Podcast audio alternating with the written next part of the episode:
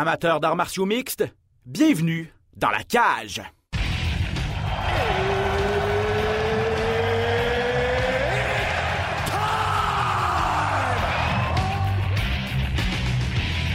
Introducing first. Benoît Baudouin, RDS Info à Las Vegas. And now introducing his opponent. C'est terminé! Victoire de Patrick Côté! Merci beaucoup tout le monde au Québec.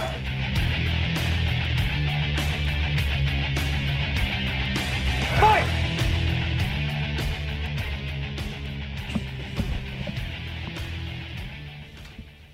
Eh ouais, salut tout le monde, bienvenue à cet épisode de Dans la cage. Il est en feu, mesdames et messieurs! T'étais content de revenir au boulot, je pense, euh, Très content. samedi pour l'UFC Washington. Ça- On a eu vraiment un très bon. À part les trois derniers combats, là, mais le reste, toute la carte, ça a été spectaculaire. On a eu des soumissions historiques aussi. On a eu des combats vraiment incroyables. Ben Baudouin, pas de côté. Euh, merci encore une fois d'être euh, avec nous pour cet autre épisode de Dans la cage. Beaucoup de choses à parler. Gros épisode aujourd'hui. Une heure très, très bien remplie, exclusivement dédiée aux arts martiaux mix. Comme je le disais, euh, l'UFC qui était de retour après une petite pause. Là. Ça se passait du côté de Washington. On va faire le tour de cette carte-là avec Pat dans quelques instants. On va bien sûr parler de l'UFC 245, l'année 2019, à la télé à la carte va prendre fin de façon spectaculaire. Exact. Une des très belles cartes euh, des dernières années, à tout le moins sur papier, avec trois combats de championnat. On va Exact. faire le tour de cette carte-là. Puis tu sais, ces trois combats de championnat-là, là, on, on les a mis parce qu'on avait peur qu'il y en ait un qui tombe. On s'est dit, s'il y en a un qui tombe, ben, on nous en reste deux ou quoi. Mais les trois ont resté. Là, pour Là, nous il reste, autres, là, il là, reste là, il mais... reste à peser, là, Et- mais tu sais, euh, on regarde tous ceux qui sont sur la, sur la carte là, dans, dans les combats de championnat du monde. Il n'y a jamais personne qui a eu Non. de problème sur la pesée. Effectivement. Donc, euh, on se croise les doigts, mais à date, euh, à quoi, quatre jours de l'événement, les, trois combats de championnat sont encore intacts. Donc, ça risque de pro- ça va être une très belle soirée samedi soir. On va faire le tour, comme d'habitude, euh, de l'actualité dans les arts martiaux mix. Répondre à quelques-unes de vos questions également, les gens qui nous ont écrit cette semaine euh, sur les réseaux sociaux, qui ont quelques questions. On va faire euh, le tour de tout ça. Jairzinho Rosenstrike, si vous ne le connaissiez pas, maintenant vous le connaissez.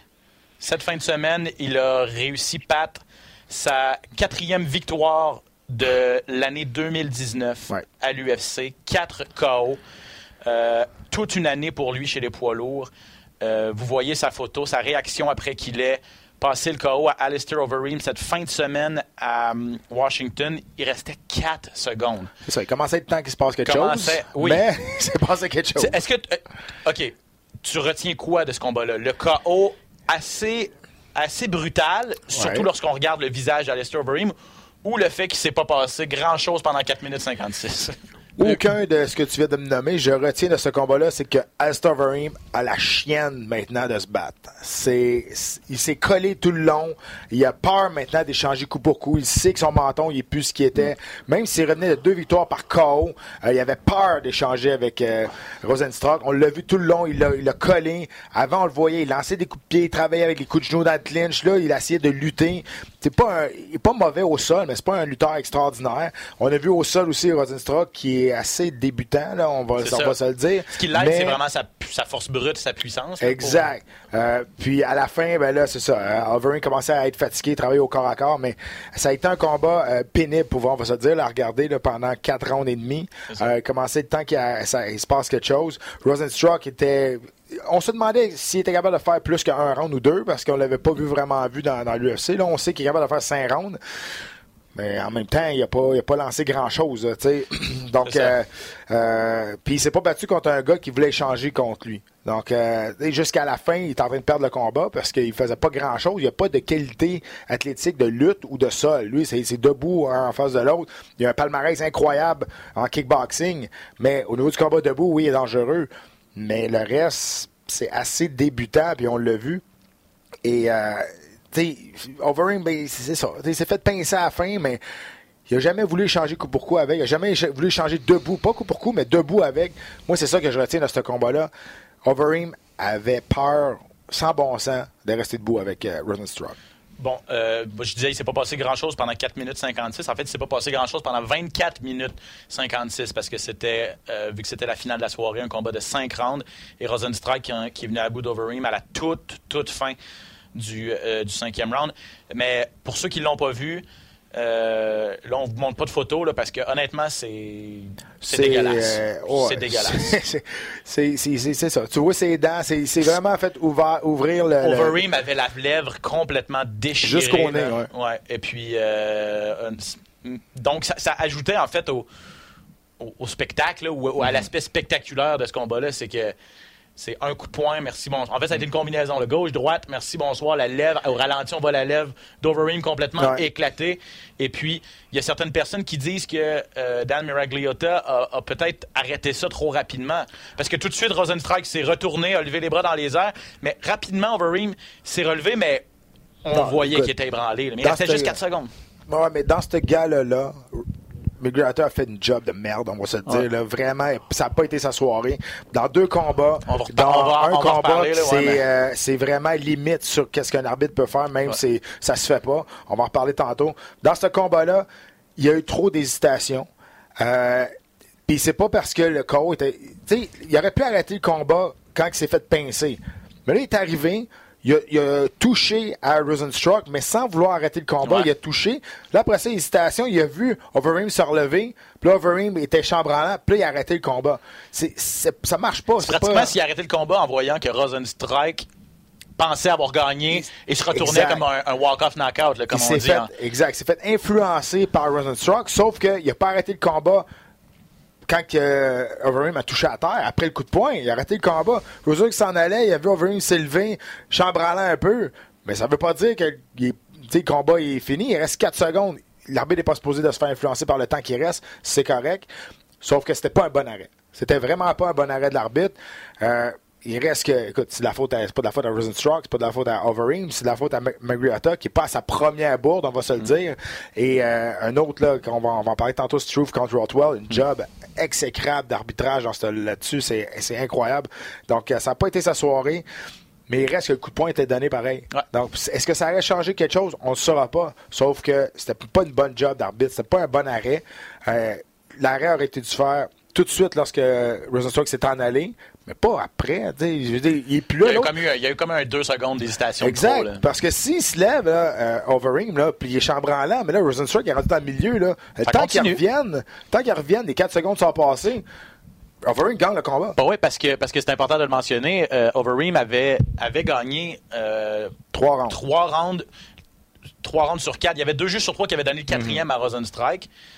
Mais euh, les- les- c'était unanime que, euh, que Overeem avait, avait gagné les trois premiers rounds. Donc, c'est ça. S'il si, s'il réussissait à survivre les quatre secondes restantes, si Miragliotta n'arrêtait pas ce combat-là, euh, c'était une victoire d'Overeem. Et là, on- Ouais. on- ça change complètement la donne là, au niveau de- du futur de la division des. Ben oui, parce que là, hein. Rosenstruck s'en allait vers sa première défaite en carrière, puis c'était un combat ordinaire, puis tu sais, c'était pas un. C'était un combat plate, là, on va se le dire. On s'attendait vraiment à plus de feux d'artifice que ça. Puis il y en a un qui ça, il tentait pas de se battre. euh, puis l'autre, ben, c'est avec son talent limité en arts martiaux mix, je parle, pas au niveau de jeu du combat debout, bien ça a donné ce genre de combat-là. Euh, donc, euh, à la fin du combat, donc je le disais, quatrième victoire de Rosenstrike cette année à l'UFC. C'est la deuxième fois qu'il mettait au défi Francis Ngannou. Euh, bon, la fois précédente, ça, ça pas, ça s'est pas concrétisé, mais on regarde ça là, et, là je regardais les classements, il était 14e Rosenstrike euh, avec cette victoire contre Overeem, a fait un bond de géant, il est rendu euh, à égalité au cinquième rang avec Derek Lewis, un bond de neuf positions. Et on regarde Ngannou qui est deuxième. Euh, 2 contre 5 pour un, un- un combat éliminatoire pour Ouais, la ceinture, je pense que c'est la, la- la chose logique à faire. Ouais, parce qu'on ne sait pas trop ce qui va se passer. Est-ce qu'on va faire la trilogie, là, Miocic puis euh, Cormier? Là? Mais là, on porte à croire que euh, oui, mais là, on ne sait pas quand. c'est peut-être en, en avril même, ça peut aller très loin. Donc, il faut que les, lourds restent actifs. Mais je veux juste te dire, là, si on s'attend, tu sais, Rosenstruck, c'est lui qui a remplacé Walt Harris. Là. Mm-hmm. Walt Harris, là, il aurait démonté Overeem. Là. Overeem serait battu de cette façon-là. Là. Oh, oublie ça. Walt Harris aurait passé à travers. Là. Walt Harris est un Euh, bien meilleur un bien meilleur All lutteur. around. là. Mais, All mais around. probablement qu'Overeem n'aurait pas eu le même plan de match contre, contre Harris. Mais, Ben, je mais sais pas. Harris, avec- c'est quand solide aussi. Là, euh, Ouais, presque mais, toutes tu ses veux pas aller victoires au, sont... mais tu veux pas aller au sol contre lui non plus, non? Il est pas, il est- c'est pas un bon, un excellent lutteur, Walter Harris? Ben, C'est il est meilleur que Ok. Rosenstruck, c'est sûr. Mais, tu sais, pour revenir à Rosenstruck, là, tout le combat, il donnait un coup à fois, un coup à fois. ouais, Puis là, je aussitôt qu'il va combiner, il va toucher la cible parce que toutes les fois qu'il rentrait à l'intérieur, Overeem se cachait les- les- la, main- la tête dans les mains puis il regardait plus ce qui se passait. L'uppercut était disponible. Puis la seule fois qu'il a fait une combinaison, 4 secondes, il reste au combat, paf, il pogne, c'est fini. Donc, euh, est-ce que. J'ai comme l'impression que, que Rosenstrike, oui, oui, il a gagné, mais c'est ça, on, a vu ses, ses faiblesses, on a vu les points qu'il doit travailler, puis est-ce qu'il est prêt vraiment, euh, à- juste avec sa puissance, à affronter des gars comme Nganou, euh, Cormier peut-être, Stipe Miocic, euh, et des, des- des Walt Harris de ce Ben, monde, entre autres. là. Clairement pas Miocic ni, euh, ni Cormier. Euh, les gars, ces deux-là, ces deux-là, c'est des bons lutteurs. Ngannou, c'est un gars qui va rester debout. Ça va, il va essayer de, de le knocker. C'est ça son style. À moins qu'il ait vraiment changé son, son style dans son entraînement. Ce qui m'étonnerait, c'est, c'est ça qui a fait son, son pain ouais. on s'entend, là, sa, sa puissance. Donc, tu sais, un combat face à Ngannou beaucoup plus prenable pour Rosenstruck maintenant que contre Cormier ou, ou Miocic qui vont, ils sont pas, sont quand même, ils ont quand même un IQ, de fighting là, ces deux combattants-là, ils vont, ils vont lutter puis ils vont être capables de faire de quoi avec ce que Overeem n'a pas été capable de faire. Et, euh, et on a parlé à, à Cyril Gann la semaine passée. Ça, tu regardes le com- les combats de Cyril Gann, puis tu regardes les combats de Rosenstrike. Oui, les deux ont des débuts fulgurants à l'UFC. Mais le style est différent. La rapidité d'un Cyril Gann euh, chez les poids lourds versus. Rosenstrike qui. Oui, ça frappe. Oui, c'est des coups de massue, mais des coups de massue qui arrivent pas si vite que ça. Donc, euh, je pense que, je pense que, je- on en a parlé la semaine passée, puis je réitère après avoir vu Rosenstrike cette fin de semaine. Je pense que Cyril Gann aurait peut-être pas l'air fou, puis il serait peut-être capable de tirer son épingle du jeu. T'as bien beau avoir la puissance que tu veux, mais si tu frappes dans le vent, ça. si le gars n'est pas là pour, te, pour que tu le frappes, ben, tu sais, ça, la grande force de Cyril Gann, in and out, il rentre à l'intérieur, rapide, s'en va, travaille, travaille en, en angle et utilise toutes les armes de son corps. Tu sais, il utilise ses jambes, utilise ses poings. Il est très versatile au niveau du combat debout. Moi, Cyril Gann, pour moi, je le vois, euh, en 2020, là, d'après moi, il va, il va tomber dans le top 3. Puis je vois, tu sais, si ça continue bien Ouais. comme ça, euh, fin 2020, title fight, les poids lourds, on sait que ça peut aller super vite. C'est ça. Puis c'est une nouvelle génération, on en a parlé souvent. Nouvelle génération des combattants qui arrivent, des poids lourds comme ça, euh, Cyril Gann, gros bonhomme, athlétique, rapide, léger sur ses pieds. Moi, c'est ça que je vois. Et euh, pour terminer là-dessus, euh, très belle. Euh, est le seul combattant du Suriname à l'UFC, bien sûr. Ouais. Petit pays d'Amérique du Sud, d'Amérique centrale.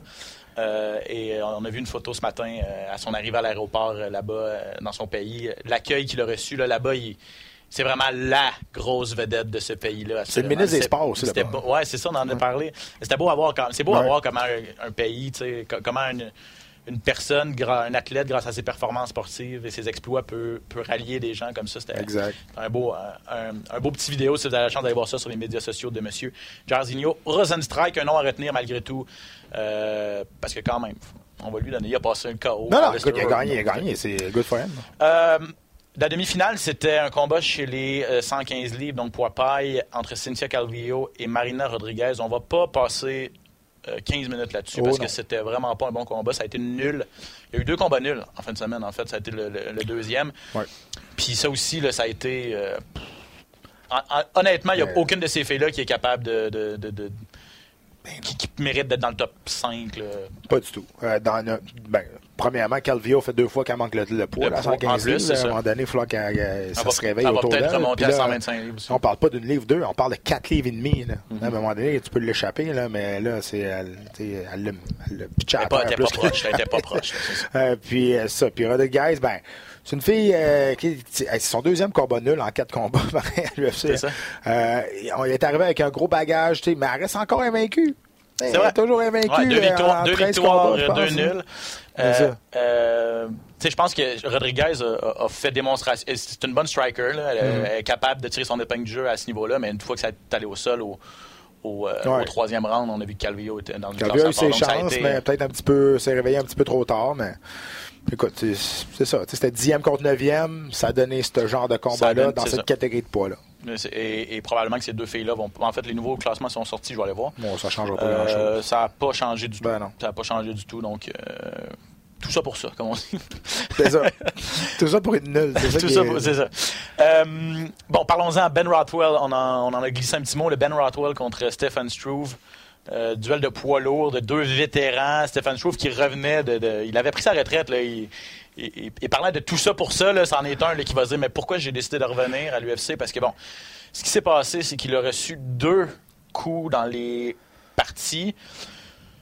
Puis c'était pas franc.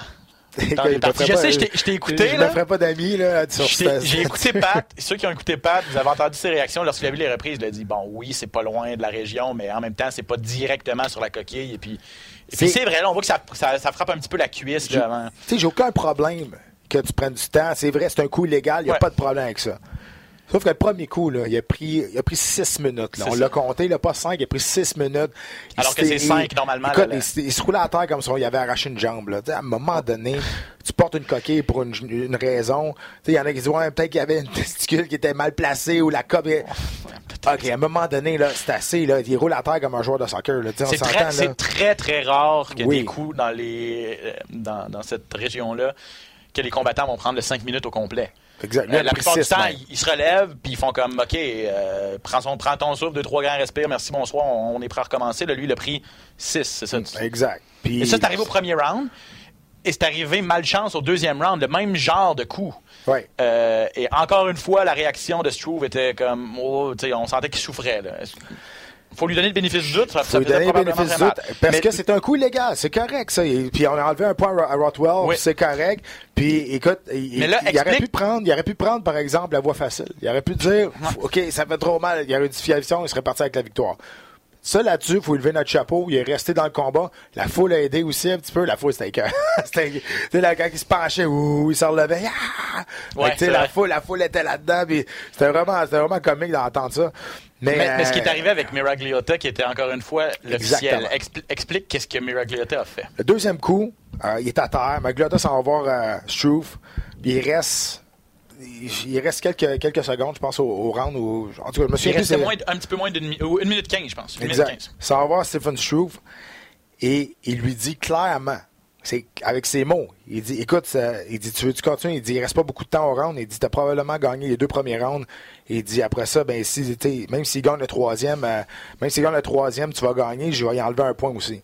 Clairement, c'est ça qu'il a dit. L'arbitre a dit ça à un combattant. Tu peux pas dire ça. Tu, peux pas être, tu peux pas influencer la décision d'un combattant. Tu peux pas influencer la- la- la- le, peux pas le résultat d'un combat. Tu peux pas interpréter Et- comment les juges ont vu. Exactement. le Imagine, ben, imagine Struve, là. Il, il s'assoit là-dessus, il comprend, là, puis là, il décide d'y aller prendre plus mollo, par le troisième round, puis un, deux, trois juges ont donné finalement le premier round à, à Rothwell. Hey, tu, tu, tu peux pas faire ça. C'est, puis en plus, c'est un conflit d'intérêt. Tu peux pas, Ben non. tu peux pas coacher un, un combattant. T'es supposé être impartial. L'arbitre est supposé être impartial. Il, il se, il se Un dégage. observateur complètement externe. Exactement. Donc ça, puis euh, écoute, ces réseaux sociaux, ça a explosé après. Là, Tu sais, Avec ça a raison. été euh, vous, en avez, raison. vous en avez parlé, euh, toi, Jean-Paul. Vous avez essayé de comprendre qu'est-ce qui venait de se passer, puis expliquer que, ben, mon Dieu, on n'a jamais vu ça, puis Mm. c'est pas normal.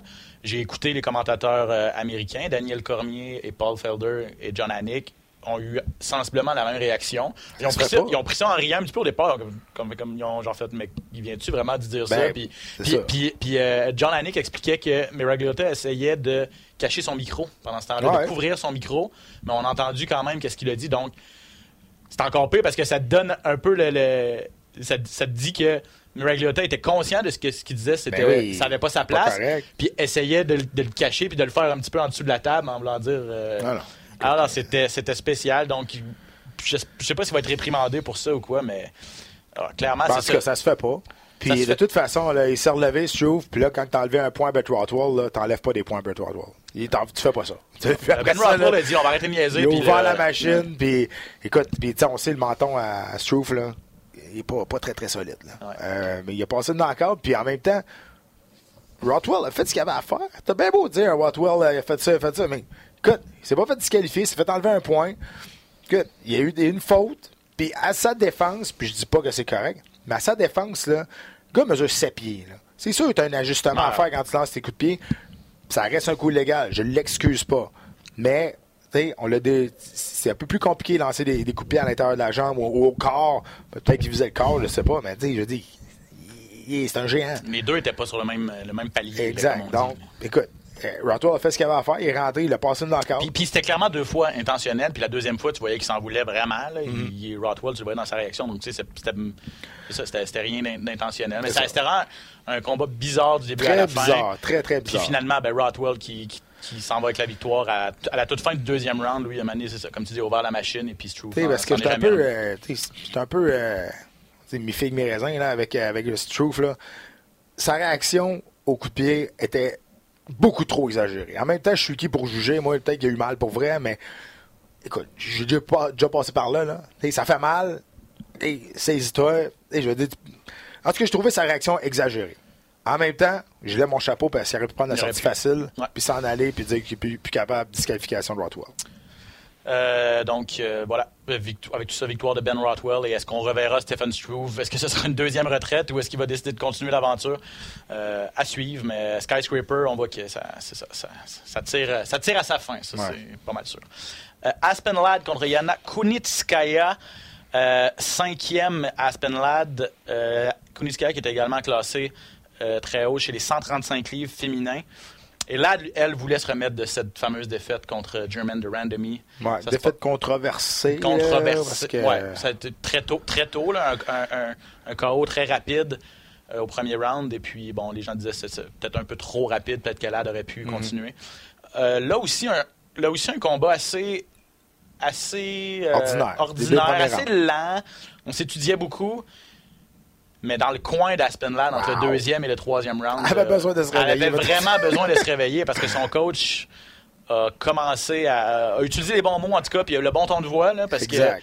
qu'elle a commencé le troisième round en Lyon et puis elle a réussi à terminer ça.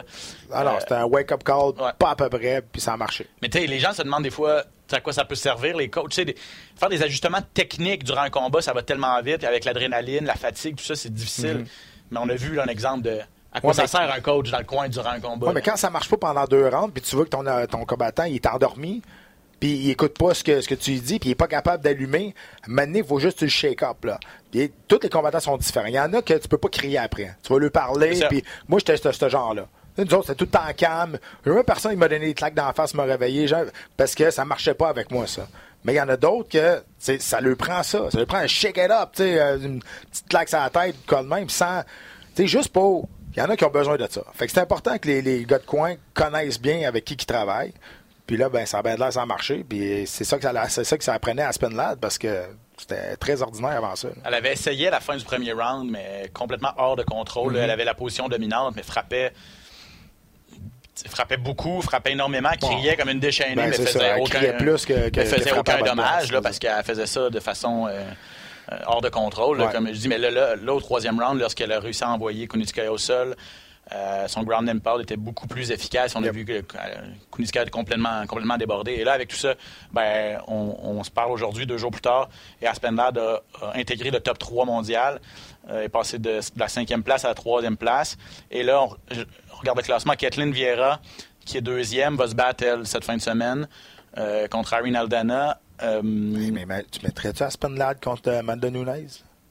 Non. Voyons donc. C'est ça. Il y, a tellement un gap entre Amanda Nunes et les autres, même si là, c'est Jermaine Derademi qui va se battre contre Amanda Nunes. Je suis sûr qu'elle va traverser, elle va passer à travers, là, même si c'est une combattante qui, qui est debout. Amanda Nunes est ben trop dominante là, pour cette catégorie de C'est poids-là. la, la- la seule fille que je vois à l'UFC présentement capable de- d'en donner le moindrement pour son argent et elles se sont déjà battus, c'est Valentina Shevchenko. C'est ça. Puis elle a perdu deux fois. Deux fois. La deuxième fois, c'est serré, mais. C'est ça. Mais ouais, non, je- on, on- Mais- on est d'accord, mais. mais que, Mais Nunes, depuis ces deux combats-là, a tellement pris un step. Là. Ouais, ouais. Oublie ça. Là. Mais tu sais, c'est ça. Là, Vieira va se battre, elle est deuxième. Peut-être peut-être qu'on pourrait faire. Parce que là, il faut pas oublier que Nunez a deux ceintures à défendre. Elle va défendre celle des 135. Peut-être que son prochain combat sera à 145 livres s'il y a une des filles qui. Ouais, c'est ça. qui C'est- sortent, là, qui, on, on le sait pas trop, mais tu sais, peut-être qu'on aurait le temps de faire un combat. euh, tu sais, Vieira, dépendamment comment ça se passe cette fin de semaine pour elle, contre Aspen Ladd, euh, ce serait peut-être intéressant pour savoir qui aura la chance d'affronter euh, Amanda Nunes la prochaine fois. ça, 145 livres, ça n'existe plus. là. C'est- fini. là. Mais elle voulait la défendre. euh, Ouais, mais contre qui? ben, elle voulait contre Durand Demi. Au début, ils ont eu des discussions pour le faire à 145 livres. Ouais. Euh, apparemment que c'est Durand Demi qui ne, qui ne voulait pas. Donc, Puis là-dessus, elle a tout à fait raison. tout à fait raison. Il n'y a aucun avenir à 145 livres, d'aller rechercher la ceinture à 145 livres. Et elle, c'est normal qu'elle voulait pas 145 Elle a eu la ceinture à 145 livres, elle se l'est fait enlever sans perdre un combat. On, on s'entend, parce qu'elle voulait pas se battre contre Cyborg. Sauf qu'elle l'a eu déjà, puis elle sait bien que cette division de poids-là n'a aucun avenir.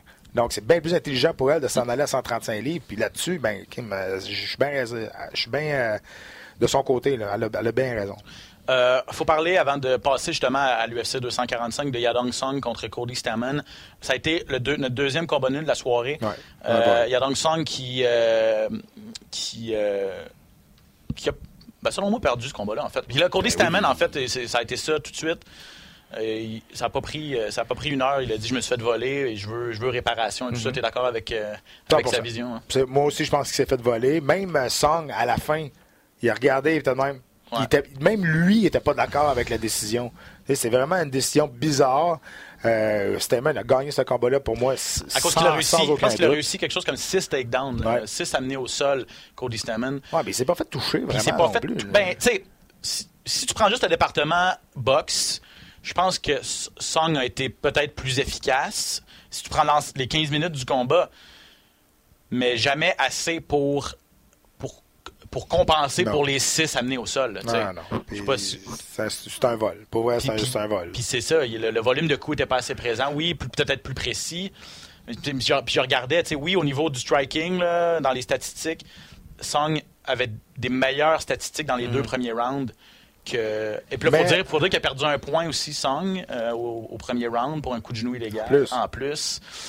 Non, non, c'est un vol. Ouais. Sauf qu'on va prendre du côté positif pour, euh, pour Song. Pour Statement, il n'y a pas de côté positif dans ce combat-là. Il s'est fait voler. Mais du côté de Song, ben, il a 22 ans. Là, il s'est battu contre un gars qui était dans le top 10 mondial. Il sait maintenant c'est quoi le, le niveau d'un top 10 mondial. À 22 ans, il a le temps de faire les ajustements nécessaires et revenir en force et s'établir comme une puissance dans cette catégorie de poids-là. Euh, il a vraiment le temps, il a du talent. Pour lui, c'est super bon qu'est-ce qui est arrivé. Il a vu c'était quoi le calibre du top 10. Maintenant, il sait quoi faire. Et on continue de fonder beaucoup d'espoir en lui pour Ben oui. devenir une, une autre vedette. Euh, on en parle souvent là, du marché de la Chine, mais lui, Mm-hmm. c'est un gars qui, qui va beaucoup aider la compagnie euh, à percer le marché chinois s'il peut réussir à continuer de gravir les échelons et de, et, et de faire un bon bout de chemin à 135 livres. Pat, euh, tournons-nous maintenant vers le week-end prochain. Ce samedi, ce sera l'UFC 200. Hey, attends, attends, faut parler du toaster. Ah, t'as raison, t'as raison. Vite, ah oui, faut- fallait pas oublier le twister. Comment ça, j'allais oublier ça? Une, euh, faut que je te le dise. Chapeau à ce gars-là, à ma droite, qui, durant que ça arrivait, a tout de suite vu la manœuvre, a tout de suite dit. Il, va pour le- il, va, il veut aller chercher le twister, il va aller chercher le twister. Le twister, c'est une torsion complète du corps. là. Exact. Est-ce qu'on avait vu ça seulement deux fois à l'UFC? Puis non seulement il a vu la manœuvre, mais il a tout de suite dit la dernière fois que c'est arrivé, c'était le date, c'était en 2011. Chan Song Young contre euh, Garcia. Garcia. Il a, il a tout nommé ça, là, tu sais, comme, c'est quoi l'encyclopédie? Comment ça tu te rappelles de ça? Écoute, je me souviens de bien des affaires qui ne servent à rien dans la vie. Puis ça, ben, ça ne Ben là, ça t'a servi à quelque chose, quand Là, même. ça m'a servi. Tu sais, même, j'ai reçu beaucoup de messages là-dessus. Puis merci beaucoup à ceux qui, qui, qui communiquent des choses. Puis, bon, on a vraiment, ben, merci beaucoup. Le monde a vraiment apprécié ça. Puis ils trouvaient ça vraiment débile que pendant que ça se passait, ben, tu sais, j'ai nommé que je me souvenais qui, qui avait fait ça. Mais c'est ça. Tu sais, ça fait tellement longtemps que je suis là-dedans. Puis c'est la deuxième fois que ça se passait dans l'histoire. Puis la première fois, c'est ça. C'était Chan Jung qui avait passé ça en 2011 face à Garcia. Puis je m'en souvenais. Parce que Twister, c'est tellement rare que ça arrive. Euh, puis cette année, ben, on a vu des, des, des- des soumissions tellement rares. On a vu deux sous-élèves stretch. On a vu un, un, euh, une Peruvian necktie. Ouais, la cravate La péruvienne, cravate c'est ça. péruvienne. C'est la deuxième Ça, fois c'est- ça, aussi. c'en était une aussi que t'avais réussi à prédire, à Puis, voir. là. puis le twister. Donc cette année, on a été gâtés par des soumissions qui sont été qui ont été très très rares dans l'histoire. Et ça, bien, on l'a vu quand ça s'est dessiné. Je l'ai vu tout de suite. Puis en même temps.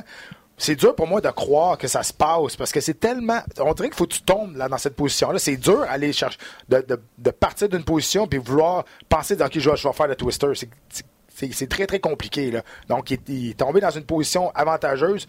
Il a eu la vitesse d'esprit de voir, OK, il, est là, là. OK, il est là. Puis, Twister, c'est pas, pas un choke. C'est pas euh, une clé de bras. C'est pas une clé d'articulation. C'est de la douleur. C'est tout. C'est ça. le bas du corps twist d'un bord, puis l'autre du corps twist de l'autre. Donc, euh, c'est ça. Mais écoute, chapeau à. C'est Bryce Mitchell, Tug Nasty, là, qui, est allé, qui est allé chercher ça contre Matt Sales. Ouais. Et puis, euh, euh, il a dit par après, il a dit, j'ai vu, j'ai vu ça sur, c'est Eddie Bravo, Ouais. Qui est un maître de Jiu-Jitsu, il fait des capsules sur YouTube. Il dit, c'est là, c'est sur YouTube que j'ai appris cette manœuvre-là, quand j'ai vu que, j'ai toujours, il- je pense qu'il a dit, j'ai toujours rêvé d'en faire une en, en- en compétition. Je la Mm-hmm. pratique, bien sûr, au, au gymnase, mais effectivement que que tous les éléments soient en place pour l'essayer Ben, c'est durant ça, le combat. Euh, il a sauté sur l'occasion, il l'a pas raté. là, donc, euh, donc un autre, un autre finaliste à la, à, à la soumission de l'année, parce que comme tu l'as dit, il y, en a eu, année, il y en a eu des belles Ouais. et des rares. Donc, euh, quand on va faire notre, notre, notre émission de la semaine prochaine, qu'on va, qu'on va offrir nos, euh, nos prix de l'année 2019, là, on va avoir quelques va soumissions à, considérer. Twister. Parce que, tu sais, le parry necktie, oui, c'est pas arrivé souvent, mais c'est c'est plus plausible à faire à cause de la position. Mais le twister, écoute, c'est une position ça se peut pas. Là. Tu peux- c'est dur de te placer de cette position-là. Il faut quasiment que tu tombes puis là que tu le vois. Euh, pour moi, Twister est en avance de, sur la, la Ok. Peruvian necktie, mais bon, ça, c'est mon, mon choix personnel. Ben, euh, quelqu'un qui connaît du. Venant de quelqu'un qui pratique le jiu-jitsu depuis plusieurs années, je pense qu'on on- faut qu'on le croie. Euh, donc, euh, c'est ça. C'était, c'était toute, une, toute une manœuvre de Bryce Mitchell. Euh, donc, parlons-en, Pat. Yes. de, ce- de cette UFC 245 qui s'en vient. Mais juste avant, c'était la télé à la carte, le dernier événement à la télé à la carte de 2019. On va aller se mettre en appétit avec ce qui suit.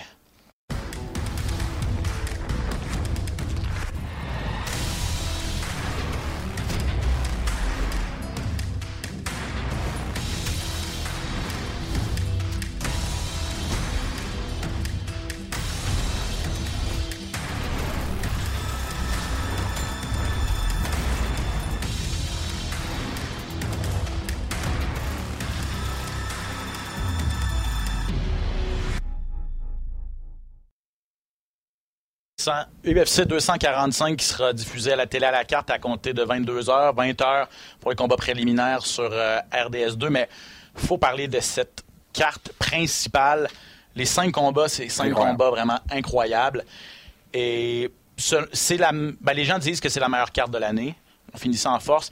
Et, et je et je suis Ben, d'accord. sur que- papier. Sur papier. Il faut toujours attendre. Ben, hein. parce que d'une part, il y a trois combats de, de championnat. Ouais. Donc, Camaro Ousmane contre Colby Covington chez les mi-moyens. Max Holloway contre Alexander Volkanovski chez les poids plumes. Et Amanda Nunes contre German Durandamy chez les poids coqs féminins. Ajoutez à ça José Aldo qui va faire ses débuts à 135 livres contre Marlon Moraes. pas Et- santé, et- il non, c'est ça, on va en reparler. Pietorian contre, euh, contre Uriah Faber. Yep. Euh, donc, le vieux routier contre le jeune loup. euh, Besoin d'être en forme. à Il est en forme, À 135 là, Faber, mais- aussi. Euh, c'est toute une carte principale qui s'en vient. Et, et, et je regardais les cartes. J'ai regardé les cartes de, de l'année 2019, les, les, les, les galas à la carte. Et celui qui s'en rapproche le plus, c'était l'UFC 239 au mois de juillet. C'était John Jones contre Thiago Santos, Amanda Nunez euh, contre Holly Holm en demi-finale. Et c'est sur cette carte-là qu'il y avait également eu le fameux KO de Jorge Masvidal contre Ben Askren. Yep. Mais ça, on pouvait pas. C'était pas un combat de championnat, on pouvait pas le savoir que ça allait terminer comme ça avant que ça commence. Donc, Non, mais c'est pour ça que je te dis, sur papier, c'est tout le temps, c'est tout le temps ça. Il y a des cartes qu'on voit des fois que c'est. que finalement, que ça a été tout un show. Là, ça a été tout un show, mais tu sais, quand on regarde sur la carte, bah, OK, bon, on va la regarder, mais on, ça va être une petite soirée tranquille, tu t'aperçois que c'est un show extraordinaire. Tu sais, c'est. faut- Oui, ça- on s'entend, il y a des gros noms, c'est la carte principale. Ça serait supposé nous donner tout un show, mais il reste ça que. se passe dans l'octogone. C'est ça. On.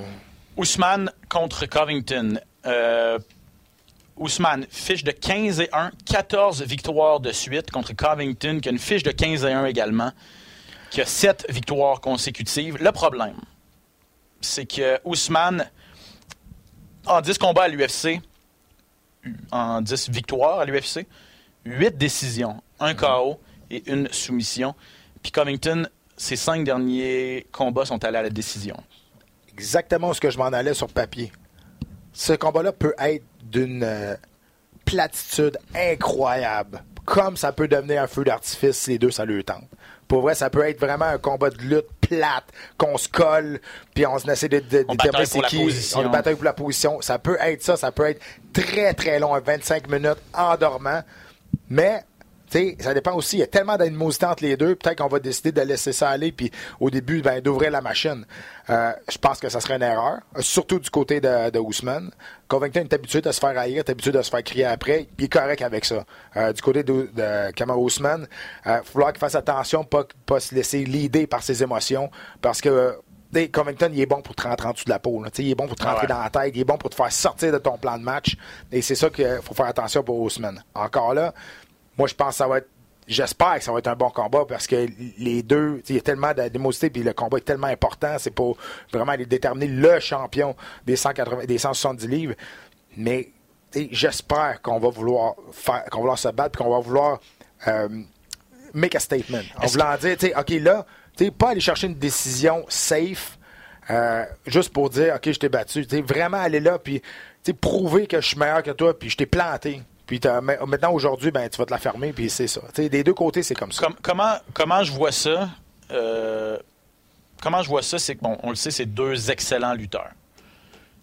Euh, est-ce que les deux, est-ce que et Ousmane et Covington vont vouloir, vont, vont avoir peur ou vont, être, vont, vont ne pas vouloir aller jouer dans la cour de, de leur adversaire? En disant, je suis pas sûr, je suis pas sûr qu'aller au sol avec ce gars-là, ça va être payant au final, donc je vais essayer de le battre ailleurs, je vais essayer de prouver que dans l'autre aspect, le combat debout, je suis meilleur.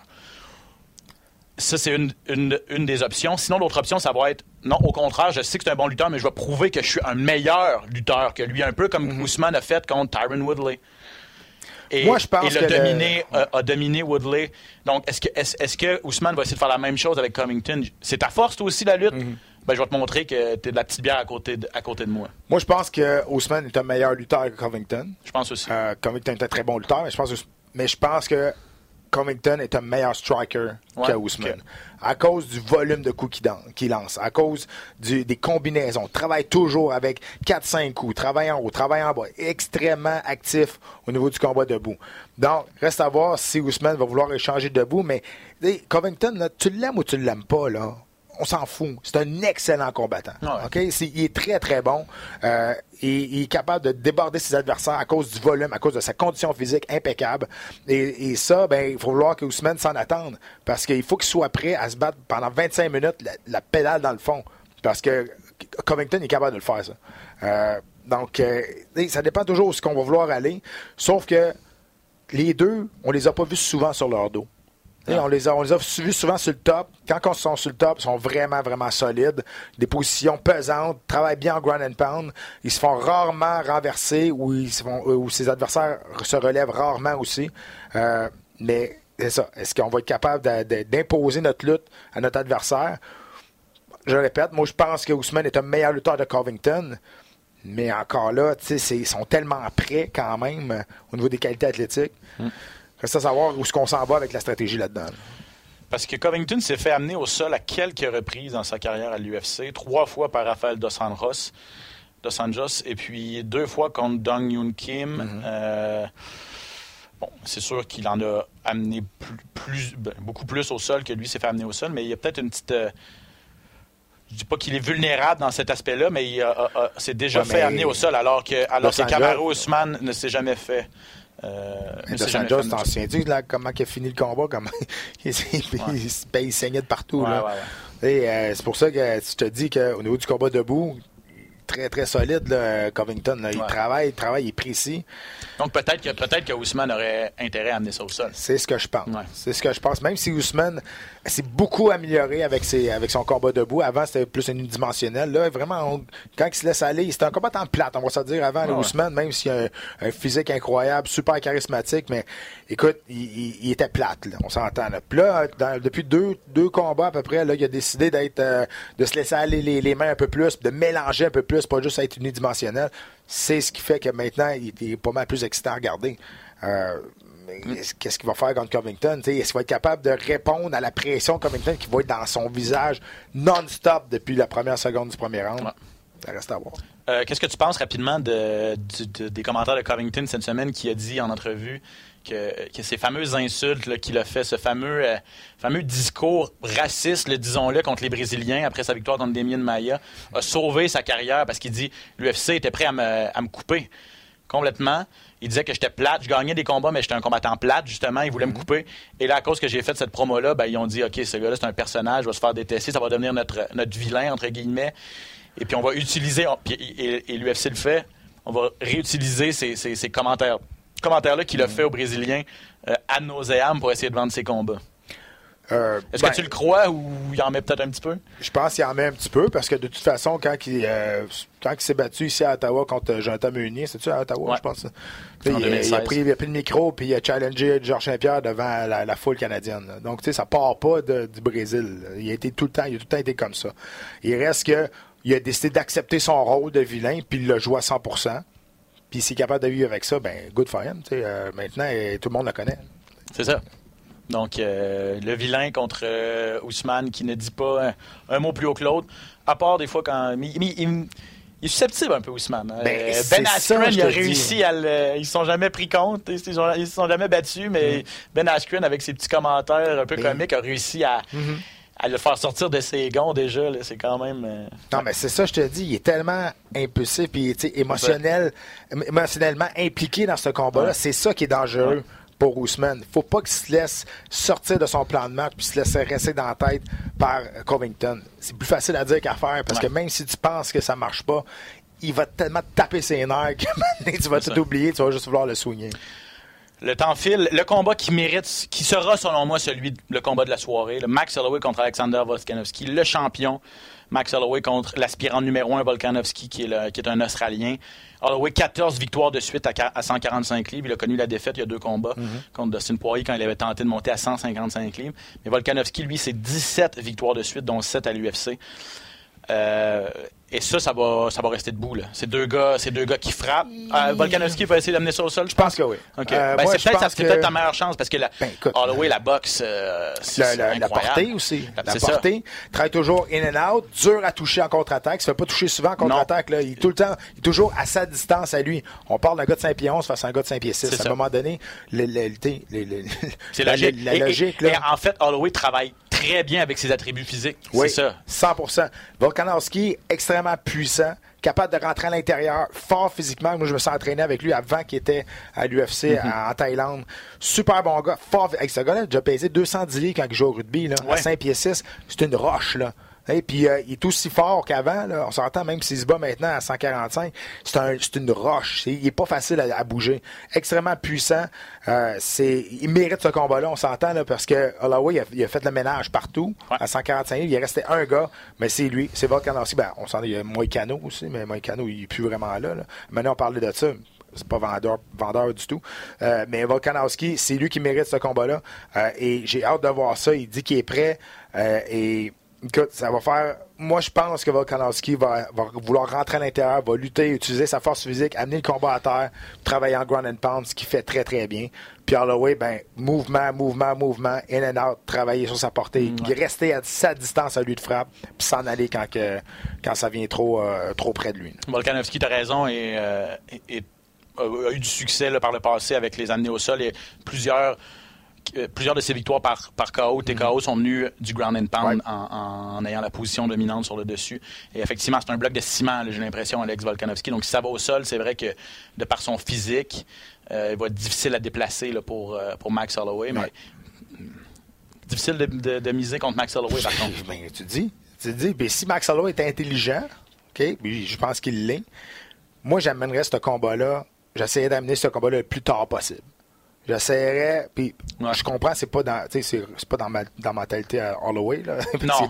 Sauf qu'il y aurait avantage à ouvrir la machine rendu au quatrième round, je pense. Ça va être un terrain inconnu pour Volkanovski. Là. Et Volkanovski, a dit, c'est son premier combat de championnat du monde, gros, plus grosse carte de l'année, beaucoup de pression sur lui, 17 victoires de suite. Il va vouloir en mettre beaucoup au début. Ouais. Donc, tu sais, pour Holloway, peut-être les deux premiers rounds, je jouerais un petit peu plus safe. Mais en même temps, jouer safe, ça peut devenir dangereux aussi. C'est ça. Donc, il y a Et comme tu dis, c'est pas dans sa nature. C'est parce qu'il lance, il lance en, en, en volume, là, Max Holloway. Donc, c'est pas Toujours en combinaison. toujours en combinaison, toujours en volume. Donc, c'est ça, c'est pas dans sa nature de prendre ce safe. Mm-hmm. mais en même temps, mais en même temps, se met pas en danger parce que c'est ça. Et, et- et un style peu orthodoxe réussit toujours à, à imposer son style, justement, là, bien souvent, parce que, tu sais, on, tu sais, on, on regarde sa fiche, là, euh, tu sais, contre Frankie Edgar, on se demandait T'sais, Frankie Edgar, c'est un peu un gars qui a un physique similaire à Volkanovski, un gars qui va être capable de, de- un, un bon lutteur, qui, qui avait intérêt à essayer d'amener ça au sol, à rentrer, à rentrer aussi Ouais. dans, la pochette, là, comme on dit en combat rapproché, a jamais été capable de, de le faire vraiment contre Max Holloway. Donc, c'est pas. c'est rare, rare, Holloway je a déjà, dire, a déjà à son actif, à son tableau de chasse, un, un gars comme Jeremy Stevens, Mm-hmm. entre autres. Des gars similaires à Volkanovski. Donc, il a l'habitude. Ben, tu sais, Frankie Edgar, c'est pas mal le même shape que, que Volkanovski. C'est rare que je vais dire ça parce que Frankie Edgar, je l'adore. C'est un combattant que pour moi, c'est- pour, moi- pour moi, c'est une inspiration, ce gars-là. Mais il a fait un très mauvais combat face à Holloway. Euh, il a pas. Il a pas. Peut-être qu'il voulait trop en faire. Et qu'il voulait pas décevoir la foule, je sais pas, mais il a pas, il s'est pas battu comme lui, il aurait Non. dû se battre dans ce combat-là. Il s'est battu comme Holloway voulait que lui se batte. C'est ça. Donc c'est justement ça que Volkanovski, il faut pas qu'il fasse. C'est tout. Ouais, je suis d'accord avec toi. Donc, ça va être un petit peu un choc des. Un choc de style, un choc de, de- de- de technique, un petit peu peut-être. Donc, qui va être capable de, justement d'imposer son plan de match? Ce combat-là, là, la demi-finale, Holloway contre Volkanovski. Euh, un combat qui, qui- qui risque d'être très d'être fort intéressant. Euh, troisième combat de championnat qui sera présenté, on en a parlé un petit peu tantôt, là, c'est Amanda Nunez contre Germaine de Randami. Euh, qui va pouvoir arrêter Amanda Nunez? Et, et- et tu l'as dit, je suis t- tout à fait d'accord avec toi, totalement d'accord avec toi depuis son deuxième combat contre, Chen- contre Shev- Shevchenko, euh, elle, est inarrê- ben, elle est inarrêtable et elle a pris, je pense, un niveau de confiance là, qui. Dangereux. Peut-être peut-être même que ça doit venir de, de, de, de- de Ronda Rousey. Je veux, pas, je veux dire, tu, tu, tu bats Ronda Rousey de cette façon-là, euh, et là, ça fait en 2017, si je me trompe pas. Euh, elle a complètement dominé ce combat-là, alors que plusieurs disaient, ben, Ron- Ronda, c'est Ronda. Mm-hmm. Après ça, tu bats Shevchenko de façon difficile, mais quand même. Et là, ce qu'elle a fait après ça avec Cyborg, ce qu'elle a fait après ça avec. Holly Holm, c'est- cette fille-là, c'est pas pour rien que les gens disent qu'elle est la, la plus grande combattante de tous les temps. Ben, je, veux dire, je pense qu'on n'a pas le choix de, le- de- de- de- 100%. d'être d'accord avec cette affirmation-là. on la connaît beaucoup comme euh, une qui frappe solide, mais c'est une ceinture noire en jiu-jitsu brésilien aussi. Là. Elle est vraiment complète. Euh, puis, écoute, est-ce que Jermaine Durandamy va être capable de, de se donner du trouble? J'ai de, la, j'ai de la misère à dire oui. Euh, je- je- écoute, je, sais pas. Je sais pas qui, qui va. Ça dépend. Moi, je pense tout le temps, ça, ça dépend de Amanda Nunes. Comment qu'elle va prendre ce combat-là? Ouais. Si, elle, si elle prend ça trop à la légère, euh, si. euh, on ne sait pas. Je pense pas. Mais écoute, je pense que c'est elle qui va décider comment que le combat va aller. Euh, c'est ça que je pense. Sans rien enlever à Jermaine Durandamy, euh, c'est une combattante qui est quand même assez unidimensionnelle. C'est une fille de debout, qui n'a pas une super grosse force de frappe, qui travaille bien, mais qui n'est pas très rapide. Quand elle, va goûter au premier power punch de Nunez, d'après moi, elle va s'asseoir sur ses talons, puis ça va être, euh, ça va être une question de temps. là. Ouais. Euh, non, Amanda Nunez, je pense que c'est ça. C'était le, c'était le, en septembre 2017, Valentina Shevchenko contre Amanda Nunez, une décision partagée. Depuis ce temps-là, Nunez, euh, KO rapide, euh, KO cinquième round quand même euh, contre Raquel Pennington, mais KO rapide contre Chris Cyborg et KO rapide au premier round contre Holly Holm. Non, mais tu t'en souviens, contre contre Ronda? Rousey, c'était en 2016, décembre 2016, 48 secondes Tu seulement. t'en souviens, contre Pennington, ce combat aurait dû être arrêté au troisième Je me round, rappelle pas, non? Ben oui, euh, ben, les, ces hommes de coin là, ont décidé, euh, on a demandé que s- elle, Ah, voulait oui, y aller, oui, oui, puis oui, ils oui. l'ont poussé au cinquième round, puis c'était du dommage qu'elle n'aurait pas dû avoir, mais ce combat-là aurait dû être arrêté au troisième round. Elle se faisait démonter complètement. Donc, mauvais, mauvais, c'est vraiment mauvais travail de, de ces hommes de des coin, ouais, qui n'ont pas protégé leurs. Exact. là, sais, ça ça. aurait pu se terminer bien avant. Ouais, OK. Donc, euh, non, Valentina, euh, pas Valentina Shevchenko, mais Amanda Nunes, euh, dominante. Dominante. Là, elle défend sa ceinture à 135 livres. Mm-hmm. Je vous rappelle qu'elle est également championne à 145 livres. Est-ce qu'elle est va un jour défendre cette ceinture-là? Euh, Il n'y a rien de moins sûr. Et important de mentionner aussi que c'est un, un- que Jermaine Durandamy et Amanda Nunes s'étaient également affrontés il y a six ans, novembre 2013. Euh, et, euh, et Nunes avait passé le KO au premier round à Durandamy. Une jeune. Amanda Nunes. Et ça, c'était en 2013. Ça fait six ans de ça. Et entre les deux, on va se le dire, Nunes s'est beaucoup plus amélioré que Darren Demi. De loin. Pas mal. De loin. On est d'accord. De loin. On verra bien. Euh, donc, ça, ça risque d'être très intéressant. C'est le troisième combat de championnat. Un autre combat qui nous intéresse. Et euh, c'était une question d'Anthony Leclerc euh, qui, qui nous a écrit durant la télédiffusion du gala de l'UFC Washington. Il t'a écrit euh, cette semaine. Qu'est-ce que vous pensez, messieurs, de José Aldo à 135 livres? Parce que José Aldo, qui a été champion pendant si longtemps, un des meilleurs poids plumes de l'histoire de l'UFC, décide, veut essayer de relancer sa carrière. Vous voyez des photos. Et là, depuis que cette photo-là est sortie, les gens disent ça va pas bien, José Aldo. Là. Pourquoi est-ce qu'il subit ça? Pourquoi il, fait, il, il se fait subir ça à lui-même? et qui a de l'air magané, ça a l'air pénible T'sais, de faire sur la, 135 Sur la première photo, l'autre photo, on ne sait pas c'est quoi le contexte. C'est peut-être finir d'un gros entraînement, il est fatigué. Mais c'est pas sur les photos que moi je me base. C'est sur sa nutrition qui est sortie. Il mange deux livres de salade par jour. C'est tout ce qu'il mange. C'est pas une nutrition d'un athlète, ça. Non. On s'entend, là. Ça marche pas, là. Et il y a des nutritionnistes comme Mike, Mike Dolce qui ont sorti, les autres, en voulant dire, en, en montrant des photos, puis en voulant dire, s'il vous plaît, faites pas ça. Faites pas ça. Entourez-vous du monde qui connaît ça. Et les Brésiliens, depuis, la, depuis le début, depuis la fin des temps, ont toujours eu de la difficulté avec la nutrition.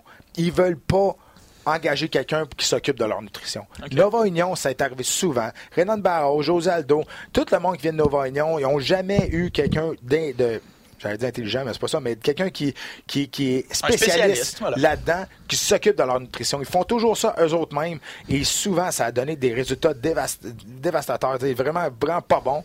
Puis, écoute, c'est pas sain faire ce qu'il mange présentement pour un athlète. C'est vraiment pas bon. Et, euh, et Mike Dolce, tu l'aimes ou tu l'aimes pas. Des fois, il y a des techniques, je suis pas d'accord avec lui, mais il y a, la, la, plupart des affaires qu'il dit, c'est bon. Et, mais qu'est-ce qu'il dit là-dessus? C'est qu'il a tout à fait raison. Il, il parle pas que moi, je ferais mieux euh, en parlant de lui-même, mais il, il dit c'est tellement dangereux. Cette technique-là est dangereuse. Entourez-vous donc du monde. Puis il y en a qui voient ça comme une dépense. Pas une dépense, tu t'investis dans toi-même. Quelqu'un qui connaît ça, tu plus besoin de penser. Il va faire ta bouffe pour toi. José Aldo, il y a de l'argent pour payer quelqu'un pour, oui. pour faire sa nutrition. On s'entend. là. Euh... C'est plus ça, moi, qui, qui, que je trouve dommage. En tout cas, on espère qu'il va être. Euh, tu sais, je souhaite pas de mal. Là. Sauf que, non, on, va le voir, on va le voir cette semaine. On va le voir dans les différentes vidéos qui vont sortir, mm -hmm. dans les différentes capsules qui, qui, qui sont produites par l'UFC. On va le voir dans les entrevues qu'il va donner cette semaine, comment ça se passe. On va le voir à la pesée mm -hmm. vendredi matin, comment ça va se passer aussi. Euh, ça, on se base sur deux photos, sur quelques textes. Euh, peut-être qu'on est dans le champ gauche, puis peut-être qu'il va relancer sa carrière justement à 135 livres. C'est l'opinion de Conor McGregor qui mm -hmm. lui a commenté. Plusieurs personnes disaient euh, mais qu'est-ce qu'il fait là, Osé Aldo, que ça n'a pas l'air de fonctionner du tout. Puis que McGregor est arrivé avec une voix euh, discordante de tout ça. Puis on sait que McGregor, s'il y en a un qui, qui, mettait son corps à rude épreuve pour descendre à 145 livres, mm -hmm. c'est McGregor. Là. Il avait l'air d'un, il avait l'air d'un mort-vivant. Puis il a dit non. Ça prouve que ce gars-là est allumé, ça prouve que ce gars-là est déterminé à relancer sa carrière. Et peut-être qu'en étant plus léger, il va avoir une meilleure force de frappe. Tu sais, il, a, il amenait tous les arguments contraires. Donc, euh... non, mais Connor, il n'est pas, il est pas, il est pas con. Là. Connor, là, José Aldo gagne, là. C'est bon pour lui, il l'a knocké en 13 secondes.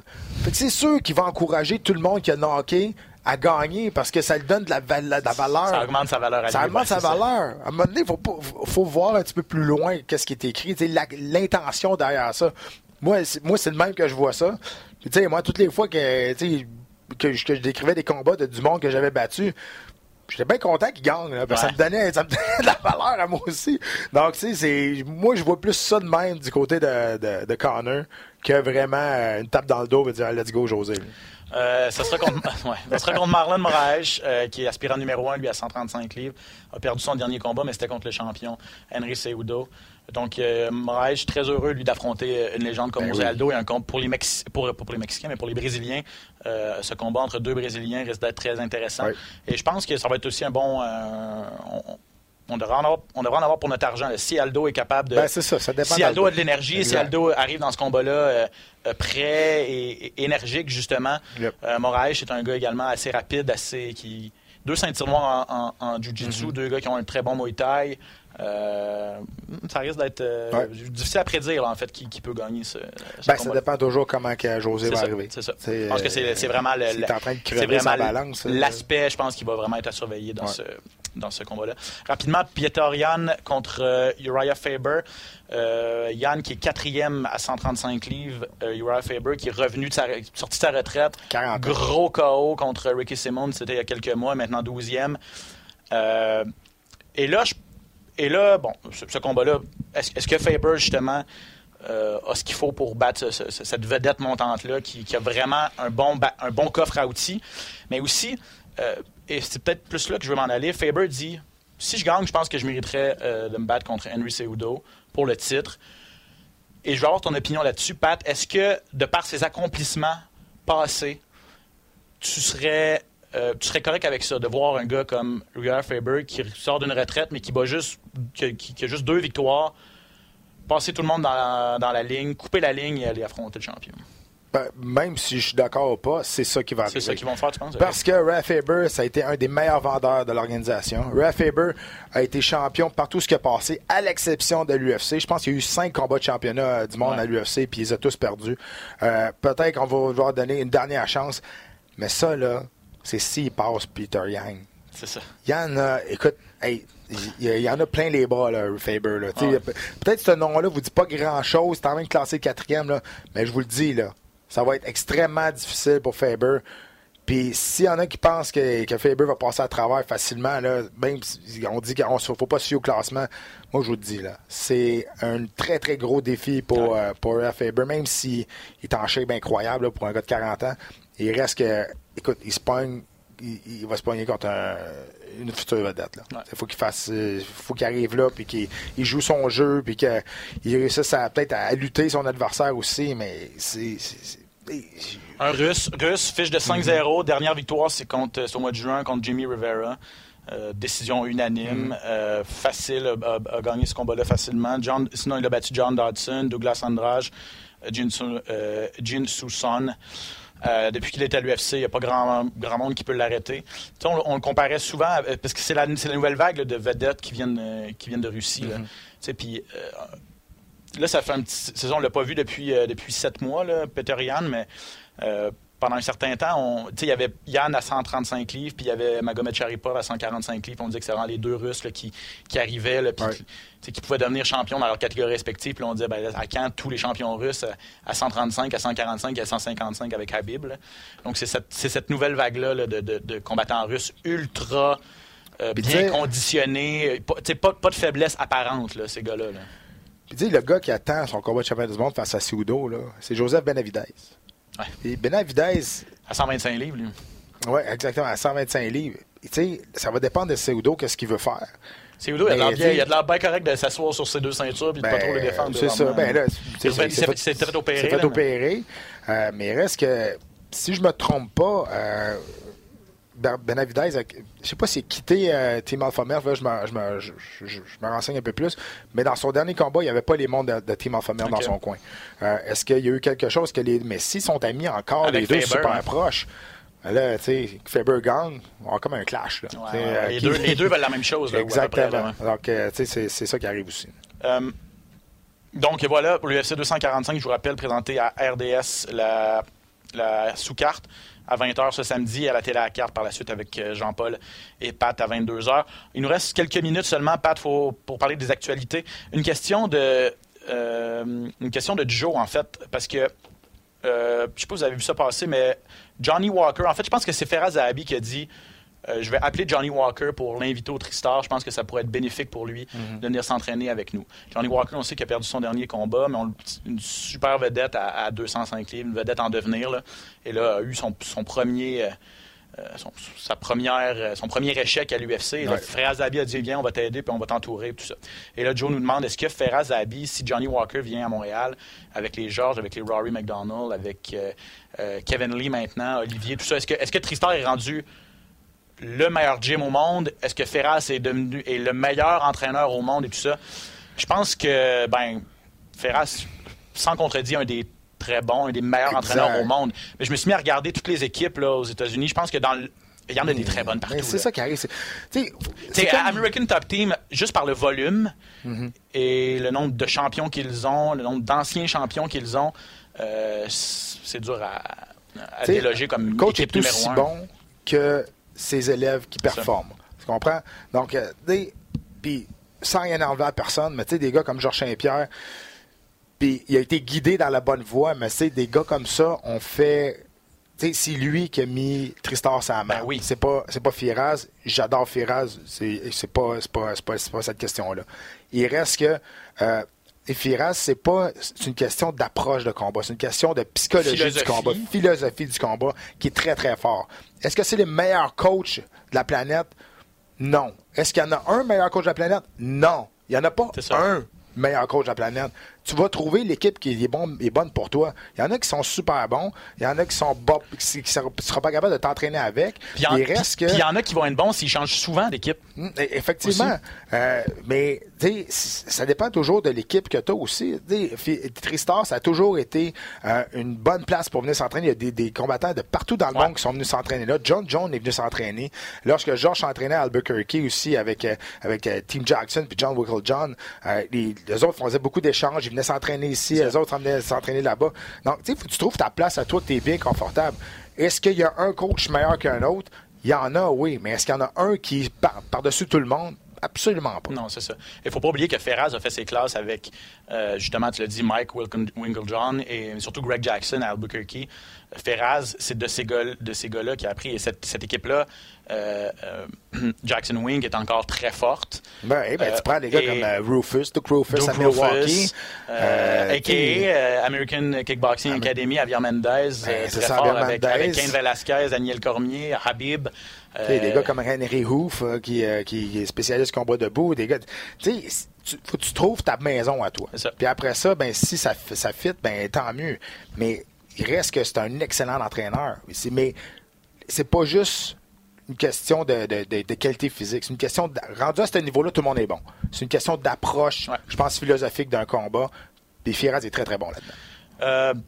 Juste mentionner, si vous n'avez pas vu ça passer, Brian Ortega, euh, déchirure partielle du ligament croisé antérieur, ne pourra pas se battre la semaine prochaine, donc le 21 décembre, du côté de Busan, remplacé par Frankie Edgar, qui va affronter le Korean Zombie, Chan Sung Young. Cette carte-là va, va être présentée à RDS en différé à 19h samedi le 21 décembre, parce que bien sûr, nos deux Québécois, Charles Jourdain, Marc-André Barrio, euh, vont se battre. Également Cyril Gann, le Français qu'on connaît bien Ben ici. oui, ils sont partis aujourd'hui. On est mardi, on est mardi aujourd'hui. Marc-André Barrio et, euh, et Charles Jourdain sont partis ce matin. Ils ont pris l'avion, 14 heures d'a- d'avion pour aller au Japon. Après ça, ils s'en vont en Corée. Euh, sont partis aujourd'hui pour euh, faire la préparation, arriver là-bas, être prêts pour avec le décalage, Ouais. puis comprendre comment ça va marcher là-bas. J'imagine qu'en Corée, c'est Pour la bouffe, peu Charles, pour la Charles nous en parlait, là, comment, comment ça va fonctionner pour la bouffe. C'est pas les mêmes aliments, tout ça. Là, donc, Exact. Donc, ils sont partis ce matin. On leur souhaite euh, la meilleure. Ouais. euh, je vais pas dire. Non, je vais pas dire. Je vais, on leur souhaite le meilleur combat possible. Et euh, on l'espère qu'ils vont revenir avec, avec une victoire. Surtout. euh, ben, pas, non, pas, pas surtout Marc-André, mais pour les deux. Ah, oui. je veux dire, Marc-André en a très, très besoin. Ouais. Euh, mais il reste que les deux, on va, on va être là. Puis.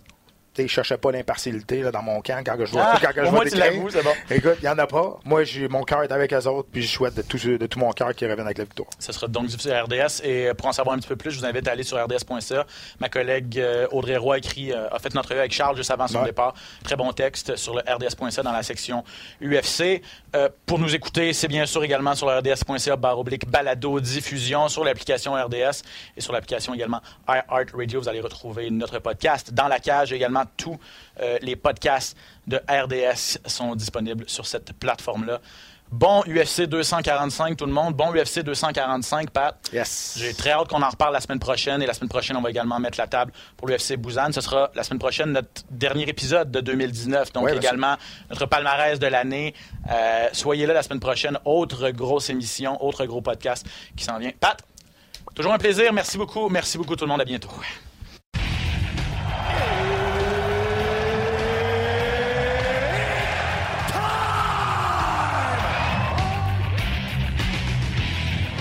Music First. Benoît à RDS Info à Las Vegas. And now introducing his opponent. Oh, c'est terminé! Victoire de Patrick Côté!